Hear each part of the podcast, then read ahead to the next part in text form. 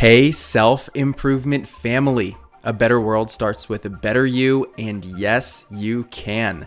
So let's take another step towards your best self today. I wanted to share a note of positivity that hopefully gives you a moment to pause so that you can see how great you're doing.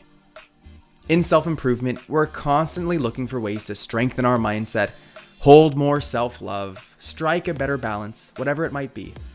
And often it's hard to know if your efforts are working. But trust me, whether you see it in the moment or not, things are getting better. Just because you don't have a measurable or noticeable outcome does not mean it's not working. This is because of something called invisible progress. Often, you need to invest in building towards something for a little bit before anything changes about it. A great example of this is boiling water. When water is heated up to boiling temperature, it doesn't immediately start vaporizing. The physics of this is fascinating. What happens is there are additional invisible bonds and forces between water molecules that need to be broken in order for liquid water to change into gas.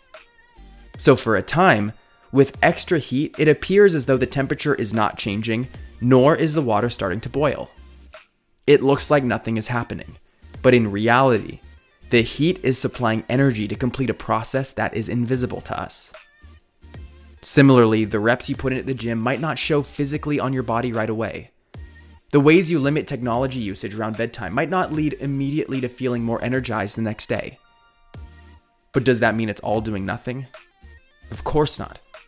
Over time, if you stay consistent through it, you'll start to get noticeable results.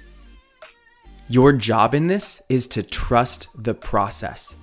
Know that you're investing time and energy into things that are worthwhile. The overwhelming reason people try new things and don't get results is because they didn't give it enough of a chance to work.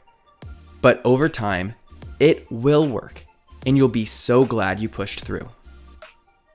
Let's wrap this up by reflecting on this question What can you be doing to make more progress in your life? I'm Brian Ford, and I see you working hard to accomplish your goals. Keep it up.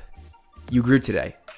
Let's do it again tomorrow on Self Improvement Daily.